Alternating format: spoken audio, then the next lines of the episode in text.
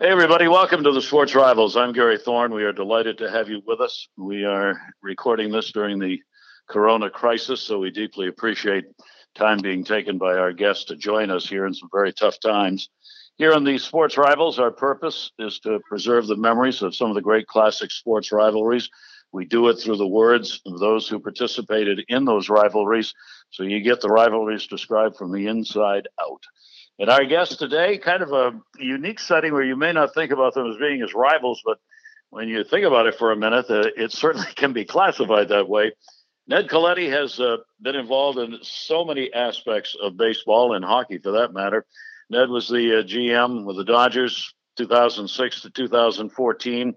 He put up the best win percentage of any GM during the years that he was there for those in the National League he had been uh, an assistant GM with the Giants, and I remember Ned from the days in the press box when he was working in the front office of the Chicago Cubs, where uh, he first started in Major League Baseball.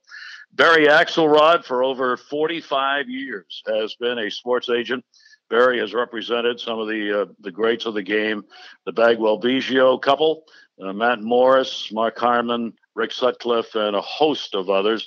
Barry is an attorney, undergraduate, and law degree from UCLA and uh, really began uh, the sports law business for a firm that he joined initially when he was younger and then went out on his own and has had his own law firm uh, for a number of years. So you got Ned Colletti, the GM, you've got uh, Barry Axelrod, the agent. And I wanted to start with you guys because I got to thinking, and Barry, you may remember this. There was a time when GMs wouldn't talk to agents. When agents were first coming into the picture for professional players, did you ever I- encounter that? And can you talk a little bit about the growth of of agents and representation of athletes? Um, yes, I um, I can. I, I did encounter it uh, early on. I think uh, general managers back in the day, both in football, I started in football, but both in football and baseball were generally uh, you know old baseball guys. Um, you know, old school definitely, and in walks a couple of young, you know, punks as they viewed us probably, uh, you know, 25, 26, 27 years old and uh, eh, trying to change things and, and fighting for our clients. And I don't think a lot of people took kindly to that. I, I experienced it only, um, only briefly. Uh, and I think I was kind of um, got involved at the time when things were starting to change. Uh, I, I, had one particular general manager who uh, I, I, pretty much thought hated me a lot. I, I, represented three or four players on their team, and and uh, we actually way back in the day had arbitration cases that would go very quickly, and I, had two arbitrations in the same day and won both of them. And he pretty much came out in the press and said, "I will never talk to him again." Uh, of course, he, he eventually did because uh, I represented a couple of these good players, so he had to talk to me. But it was uh, there, there was a lot of joking about the fact that he he wouldn't talk to me again. I'll, I'll just give you one one postscript to that is that years later is actually Bill Schweppe from the Dodgers told me uh, that he was friends with this particular uh, general manager and I said, "Oh boy, that's uh, he's he's tough. He's uh, he had a reputation of being sort of a, a, a mean, nasty curmudgeon." And you know, I said, "That's rough being friends with him." And he said, "Yeah, you know, but he likes you though. He's always told me you're his favorite agent." And I went, "Okay, that's that's really hard to believe." I, I, I wonder that what experience these other fellows have had, but mine is not always great. So. that rings some bells, Ned. Oh yeah, oh yeah, you know, uh, agents teach you how to listen. They really teach you how to listen because they can use the English language to their benefit. They can, uh, if you're not paying attention, they will pick your pocket. Uh, one of the things I always did respect about Barry, and Barry and I had a, a pretty big arbitration case that uh, uh, I don't think it really ever separated us, but it was it was a little bit rugged for both of us but uh, I always trusted Barry, and uh, maybe on this uh, this podcast I'll find out I was a fool. I always there was about five percent of them that you, you were getting it straight. You may not have liked what you heard, but at least you were going to get it straight, and there wasn't any any uh, magic to it or any uh, any taking you down a path that didn't really exist. You know, I had agents tell me, "Yeah, I've got uh, I've got 60 million and I've got five years." You know, and if you're not paying attention, uh, you think that they got a, a five year deal worth $60 million. No, they may have a 10 year deal that's going to pay $6 million a year, and they may have the other number in another deal. But if you're not listening, you're not paying attention, you're going to think that you got to go five and 60. Barry was, was um, always, I thought, on the up and up. That's why I'm talking to him today. you know, you know, and, and Ned, I appreciate you saying that. And we were, uh, I had, you know, four or five instances where I had uh, a pretty big free agent. Um, Ned's talking about the free agent situations where you're talking to various teams, and I uh, always made it a point with my clients. I explained to them early on that we were never going to allow a bidding war. We were going to listen to every team respectfully. Uh, and if a team was so out of line, we would certainly early in the process say, well, you, you're, you know, you're really not even close. And, and uh, our, our, a close friend of ours, uh, uh, both then mine, Kevin Towers, was one of my great friends. And um, there were a couple times when I had free agents that he really wanted wanted to get a hold of, and he'd say, "We're friends, and you won't even give me a chance." I said, "Kevin, let me be honest, you can't afford him." you're not going to be able to do it. So let's, you know, focus your attention elsewhere. Uh, and, and, you know, I always thought that was the right way to do it. We never told one team what another team was offering. Uh, we said there will come a time when we'll ask you to make your best offer, and then we'll consider all the best offers and make a decision. And I think that maintained relationships over the years. And uh, let me say this, but just a note on that. Uh, I know we're on a show about rivals, but I have a hard time viewing that as a rival. Um, we've known each other a long time. Before he got into the baseball operations side, we became good friends. And in years of negotiating contracts in regard to different people, uh, I don't think a, a, crossword was ever spoken. Um, I don't think there was ever distrust on either side. Um, sometimes, uh, you know, when before Ned was a GM, there were occasions when he was an assistant, and he he and I would talk about things, and uh, oftentimes we were kind of on the same page, and the and the GM might not be in a certain certain situations. That's the one that led to our arbitration case that happened. If uh, and by the way, I, I lost two arbitration cases in my entire career, and one of them was to to to Ned and his uh, crew in that one. So I have him to thank for that. that one that involved Mark Grace, and I've got uh, I've got two two distinct uh, memories of that. One was from I think it was in the spring of '93, perhaps '92 or '93, and then also um, it, it, it kind of uh, came back two winters ago after 25 years of being dormant. But uh, one thing I don't think I've ever ever said to Barry is um, this is when when car phones had started to become part of the deal, and uh, the case was on a uh, Monday in Los Angeles at the Sheraton by the airport. I remember specifically, and I was in Chicago working for the Cubs, and decided we were going to fly out. Our little group were going to fly out on Saturday to get ready for this case. And I never really believed we were going to do the case. We were we had uh, great relationships with Barry. I did at least. We had uh, he had Rick Sutcliffe there before Mark Grace, so we had we had done business together before, but we we just couldn't get over about a fifty thousand dollar gap, and it was a million dollar arbitration case. And I can remember on the Friday, uh, my boss had come in and and uh, and told me, "You're doing this case, and you better win." And he was he was really putting me under the gun. And um, I called Barry just to see one more time if we could figure something out before I made the trek from Chicago to L.A. And I've never I've never told him this before, so I hope he's not mad at me now. oh but, boy, here we go. I hear him, you know, we're talking, he's driving, and I think he may have been driving with another agent, Tony Attanasio, who was uh, is a good friend of, of both of ours, another San Diego based agent.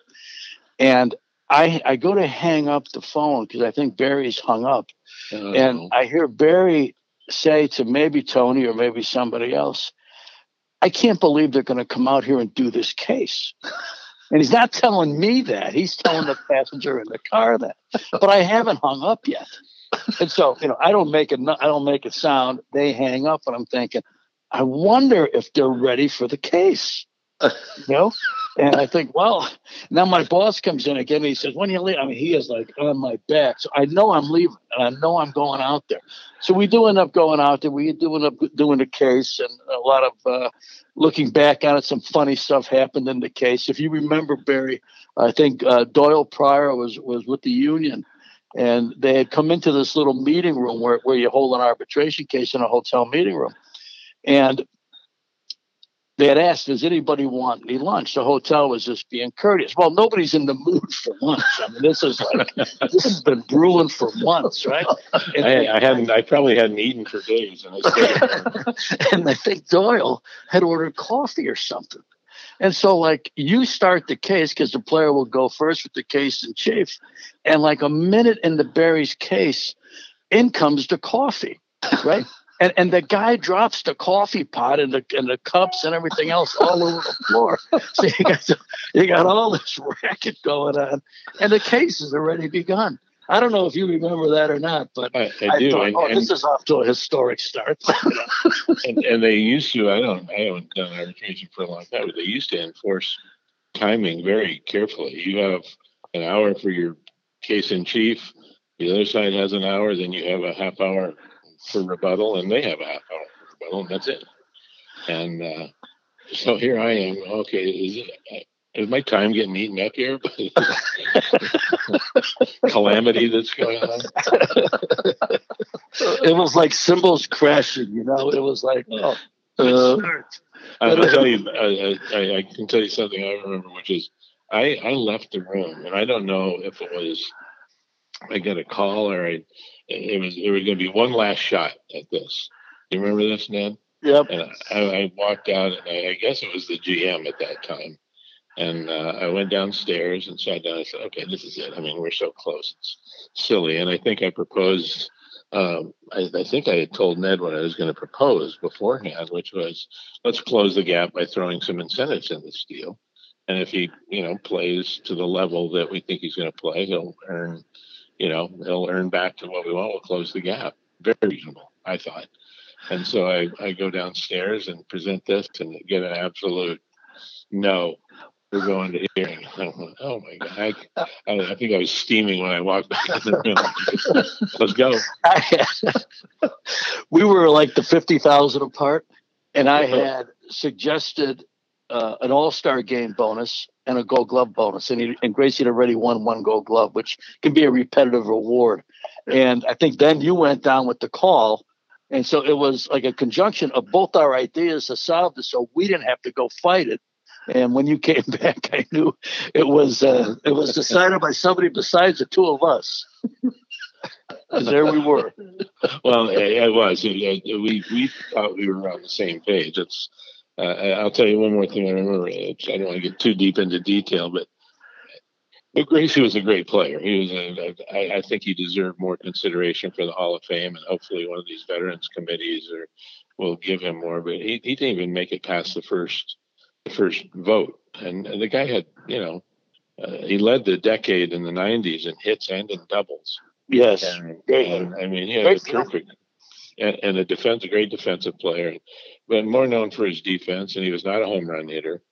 And so I, you know, I'm looking for any type of statistics I can use to plead this case. And so I came up with runs produced. That was my stat. You know, my, my whole case hung on runs produced because that stat is, if I recall it, is is runs plus RBIs minus home runs because you don't produce twice. You an RBI and a home run. So so I and Gracie with only whatever 17 home runs or something, he came out great on the runs produced number. He didn't have spectacular RBI numbers, but, but he had pretty good runs scored numbers, and then he hardly uh, uh, subtracted anything for home runs. So he had a really good runs produced number, but top three or four in the league. And I can remember looking across the table and seeing Ned, and I believe it was Michael Weiner at that time. Uh, you know, they, they got a yellow piece of paper and they pull it out. And they go, okay, here's Mark Grace, you know, runs produced, uh, you know, 90 RBIs and 90 runs scored minus 17. Wow, look, he's got 163. And then here's player B, you know, uh, and they actually did player A, player B. Here's player A, which is Gracie's numbers. Here's player B, you know, um, 110 RBIs, um, you know, 97 runs scored, and whatever it was at that time, 73 home runs. it was with McGwire. And then, okay, which player would you rather have? Even though Mark Grace's runs produced number was so much higher because of the not subtracting home runs. And you got this other guy with the spectacular stats, and he was making less than we were asking for Grace. So I just kind of went, oh no. we had uh, uh, uh, that, that, that, didn't quite work out the way I was planning. So we had, uh, you know, going against Barry was, well, I knew it wasn't going to be easy. And um, we had looked at some of his previous arbitration hearings, and he had won a couple cases, I think, with Wally Joyner. Yeah. And um, another first baseman, client of Barry's, obviously. And he had used that argument, but he had used it differently because of the value of Wally Joyner's power. So I looked at two different cases Barry had done, and I found a section where he talked about the value of power and how power pays. And I'm looking at Mark Grace with seven home runs or eight home runs or 12, whatever he had. And so you do exhibits, okay, and you've got these things planned are in your case. But in rebuttal, you could it's a little bit more Wild West like. It's a little bit more, you know, free uh, as far as what you're going to try and propose. So in the back of this meeting room, luckily the coffee never got to it. In the back of this meeting room, I had this um, exhibit underneath a blanket or, or underneath you know some some covering, and it was this quote that said, "If you are a if you are a first baseman and you produce home runs, you deserve to be paid among the best because power pays." and next to the next to that quote was the name. Well, I can see a quote with a famous name next to it. Next to that quote was the name Barry Axelrod. So I left it in the corner until we got to rebuttal. And so I, I barely said anything at the cases, but I said this. I said, look, we have it on a good baseball authority that power is how guys get paid for corner positions. We've got it. We've got it. One of the great, one of the great people in the game, knowledgeable, smart, really articulate. You know, he's got his finger on the pulse and I walk over and I and I had the name covered up by tape and I and I and I take the sheet off it and there it is. It, has got their quote about how power pays. and and the arbitrator looks at me and he goes, Well, you know, who said that? And I pointed to Barry. I said, He did. And I pulled off the thing. I said, We got a player here with no power, like him or not. Like good hitter, good fielder. We don't have any power and I, I hated doing it. But remember, I had the boss who was like on my back. If I didn't come back with a with a victory, I wasn't coming back with a job either. Oh, so Barry, what'd you think of that? uh, it was like watching an episode of Perry Mason. Where, you know, I should have just stood up and confessed. Yes, I did. It was the actual lawyers who I brought in to do the case with me they actually have that exhibit on their wall. And this is going back 25, 30 years. So we end up winning the case for a million. Right? And, and, so my boss is happy with me for about 15 minutes. Barry's mad at me. Mark Grace, who I had a great rapport with from management, player, and vice versa, wouldn't speak to me. We end up going to Mesa to spring training. He's sitting in the dugout one Sunday morning all by himself, way before BP. I walk out there. I go, Gracie, how much longer are we going to have this uh, you know, this no communication thing. And he goes, you know, why'd you do this? Why'd you do that? And so we, we mended the fence. So now 25 some years go by. This is the winter, I think, of 17. And um, we're having dinner in San Diego to see Barry and, and to see Rick Sutcliffe and to kind of reminisce and get together. And we end up having dinner. And who shows up but Mark Grace? And I've seen Gracie a million times when he was with Arizona and doing TV there. So he and I have crossed paths probably 40, 50 times uh, since he since I left the Cubs and since he left the Cubs. So it's not like we've got a lot of old ground to traverse here or hard feelings. So we're sitting there at dinner. It's about two hours into the dinner, and the table gets quiet. Fancy restaurant in the San Diego area, crowded on a Saturday night. And he looks over at me, and he goes, "You." I go, "What about what me?" And he goes, "You owe me a million effing dollars." I go, Wait a minute. this is 25 years later, right? I said, "I don't owe you nothing." And he goes, You owe me a million effing dollars. And he's standing up. And I look at Barry and I point at Barry. I says, He owes you a million oh my God. This is, this is my this is my trusted friend that, that, that brings a secret exhibit on me and listens to my uh, phone call. oh my God. I was wondering because you, I mean, uh, Ned, you came up Uh, through the Cubs front office and you knew a lot of players you were working with public relations wise. And and Barry you'd met so many people doing your your legal work and then the representation of agents. How do you d- draw that line on the friendship and the professional when you're looking at you know Ned on the other side of the table? Well I, this goes back to what I was saying before about you know us being on a show with the word rivals in the title I, I it's hard for me to look at Ned as a rival. I had that kind of relationship with several uh, front office people, and most notably probably Kevin Towers. Uh, Theo Epstein is a very close friend that I talk to regularly. He, uh, uh, you know, he came up through the Padre organization working under Kevin, and we became close then. Um, yet we've been on the other side. Uh, Theo and I uh, negotiated until recently the two biggest contracts in Padre history, and yet remain, you know, good friends, guys you can go out and have dinner with. It. It's something that I think I think people don't uh, you get to have a misconception about the relationships, especially in modern times. Uh, that since those curmudgeonly old general managers are basically gone, is we're all we, we all become friends somehow if you do it the right way.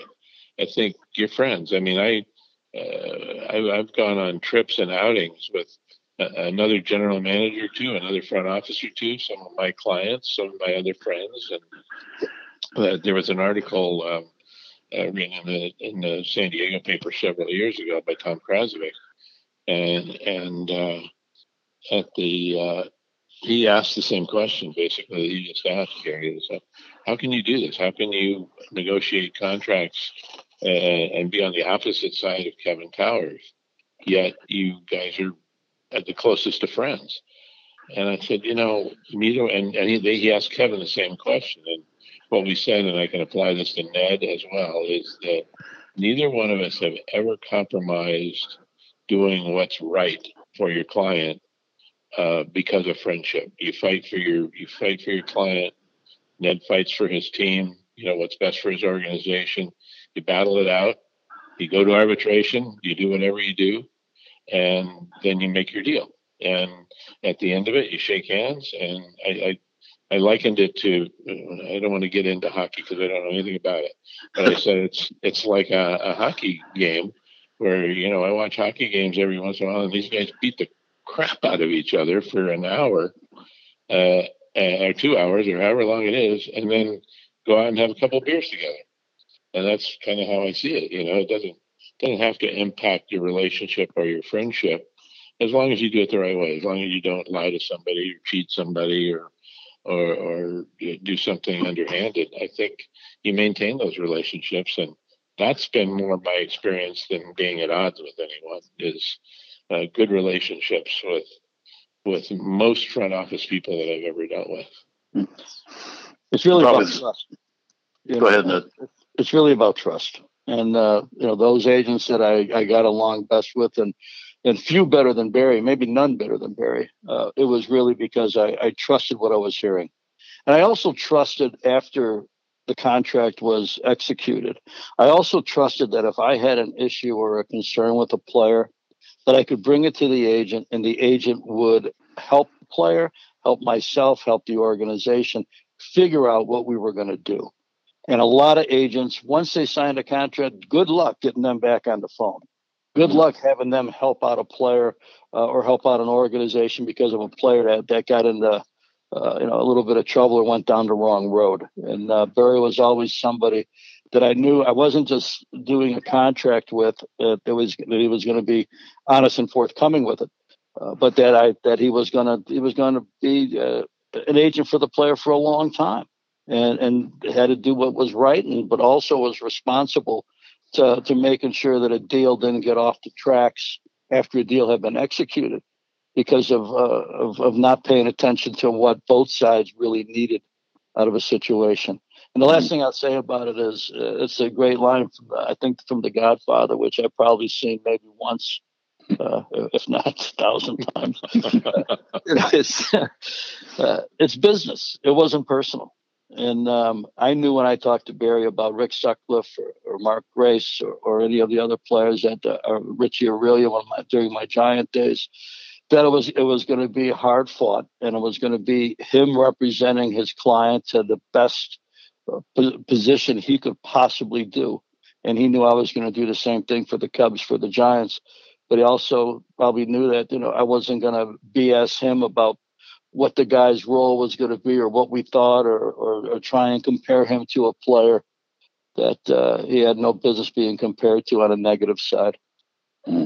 Yeah, my, my thought on that and, and, and underlying thought on that, I agree with Ned on every point he just made. I always viewed, and I have said this, I've probably said it to Ned before, that our our really we have the same goal here which is whether it's Mark Grace or Rick Sutcliffe or Richie Aurilia or Matt Morris or whoever it was that we worked together on, is we want that guy to succeed and continue to succeed and and hopefully come back and negotiate another big contract, you know, a few years down the line. That, that was what I wanted. I wanted to see these guys have long, successful careers. And I think if you're a team, you want the same thing, bottom line. Mm-hmm. And so if but when you do represent, I, I always I used to be called the, the agent of the good guys, and I, I would always say, okay, if I'm representing the good guys, what are these other guys dealing with? Because you know, when you got lunatics like Mark Grace or Rick Sutcliffe, you know, there's they, they never got into any ugly trouble, but there would be times, and especially Gracie, you'd have to Ned would him, oh my goodness, you know, here's what, are we going to do here? Okay, we'll have a talk, and you know, we'll settle things down, but. uh you didn't want to you didn't want to diminish his personality too much because he was he was a character. But uh, you know, every once in a while, yeah, okay, Gracie, come on, let's bring it back between the lines here. And so uh, we would work together on that, and yep. that's a mutual goal. Let me uh, let me finish it up here, guys. I can't believe we're on the on the time here, but uh, I'm wondering. Both of you have been in it long enough to have seen a ton of changes, especially when it comes to the money where are we with the agents and the clubs in this day and age? Is it is it as good the relationships as you're talking about that you had with one another? Has it uh, denigrated or, or better or about the same? Um, I I don't I don't I don't know what kind of relationships um, GMs have with agents. I used to talk with Kevin about it at times. I, I, I, think I've probably talked to Ned about it, you know, complaining about a particular agent or thinking that a, a particular agent was good in the view of clubs, you know, reasonable. Um, I think for the most part, agents are probably reasonable. I don't know if they have the same types of relationships we had uh, because um, I think GMs and front office people these days are different and I guess agents are too. Um, and, and, in regard to Ned, I mean, Ned and I go back to 1984 when Rick Sutcliffe signed with the Cubs, was, uh, was traded to the Cubs, not signed with them. Where, uh, when he was traded to the Cubs in midseason, and Ned was actually a, a, contact person, being the PR guy, and we we got to know each other then in his role as the PR director, and I mean that that friendship got so deep that Rick formed a a foundation that uh, uh, was uh, helpful to people around Chicago of scholarships or uh, season tickets to games. And we had to have an administrator, and the administrator we brought on board was Ned's wife, Gail, who did a terrific job on the foundation for years. So that's how close we were and the, the relationship we had. as Ned gravitated into doing other things and I continued to represent guys, we still had that underlying long term relationship. And I don't know that those long term relationships exist that way anymore. I, I agree. Um, you know, I, I, see it a little bit from the outside more than the inside. So it, I, I say it from that perspective. Um, when and in the 40 years that I was deeply in the game, the opportunity to learn and to have fun doing it was immense. And you know, you'd have your day and then you have your night game. And then after the game, you would end up with somebody, whether it was a manager, a coach, an agent, a writer, you'd end up with somebody where you would talk the game till one, two, three in the morning. And build relationships. And I think that whenever whenever you have a relationship that all you do is ask somebody to do something for you or your department, or you only it's only an ask type of relationship, it's really tough to do business. I think when you get to know people and you you get them with uh, uh, where you know people can quote put their guard down a little bit and be who they are, and you get a chance to understand the dynamic of the human being. I think it, it it fortifies business, it fuels business, it fuels relationships. I don't know how much of that goes on anymore. I learned so much in my career from a guy like Barry. I learned the agent business a little bit from from people like Barry, Tony Attanasio uh, Joe Bick. I uh, I learned a lot of baseball, a lot of inside inside baseball from guys like Don Zimmer, Jimmy Frey, Dallas Green, Lee Elia. I don't know that that goes on anymore, but mm. I, I I would have not. Um, lo- I love the sport from the outset, but I fell deeper and deeper in love with it and uh, to appreciate it to a much grander uh, presence than than I had even as a young kid when I when it was all I ever did or wanted to be. Uh, it, it grew and grew and grew because of the relationships with the people inside of it that you could talk about your day, their day, their challenges, your challenges, their successes, your successes, on and on.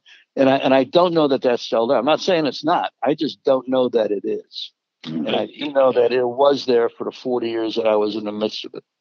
Yeah, I, I agree, Ned. I can't imagine that it's still there because people are, are a little, they're not, they don't have the history uh, that, that we were able to develop. And I think people would be surprised if, if I, like, I, I can remember moments, uh, like Ned said, sitting around after a game in a bar or a, a restaurant, uh, where I, I, remember in particular with the Giants, there would be Mark Sweeney, um, Richie Aurilia, uh, Felipe Alou, Ned, a couple of my friends, if the team was in LA playing, uh, you know, Mark Harmon, who Ned got to know through that, and, you know, baseball fans. And everybody would be sitting around visiting, maybe a sports writer or two, you know, uh, uh, people from all realms of baseball.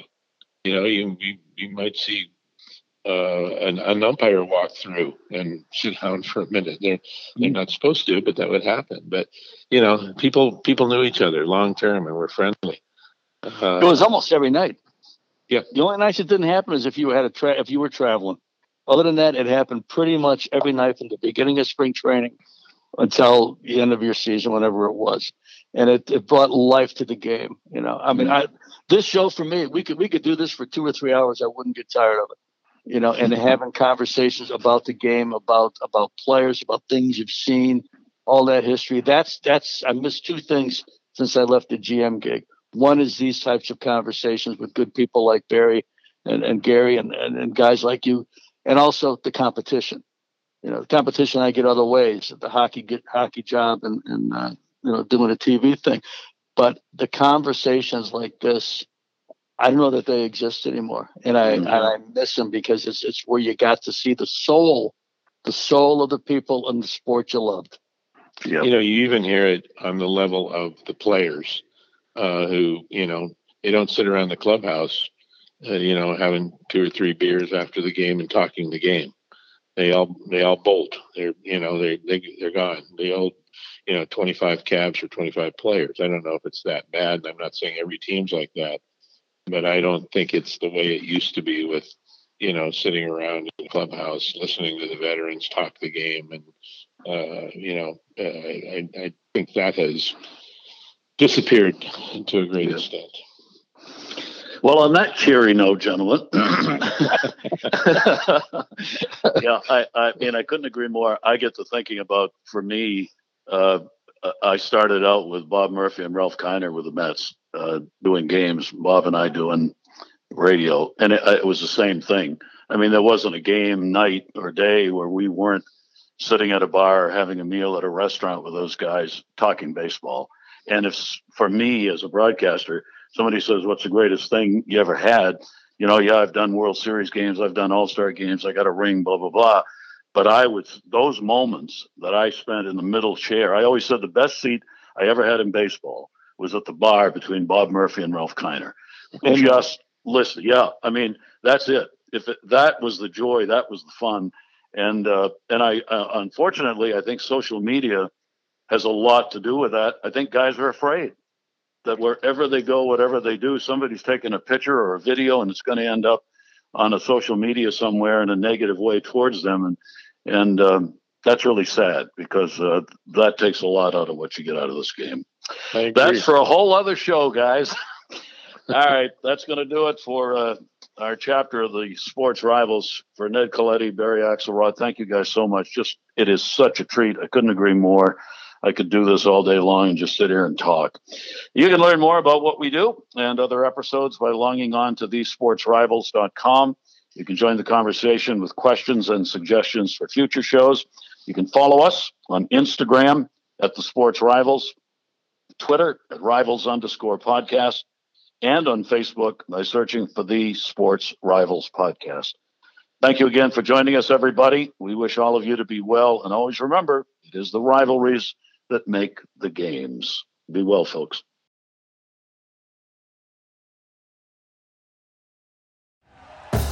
Thank you for listening to Bleav. You can show support to your host by subscribing to the show and giving us a five star rating on your preferred platform. Check us out at Bleav.com and search for B L E A V on YouTube.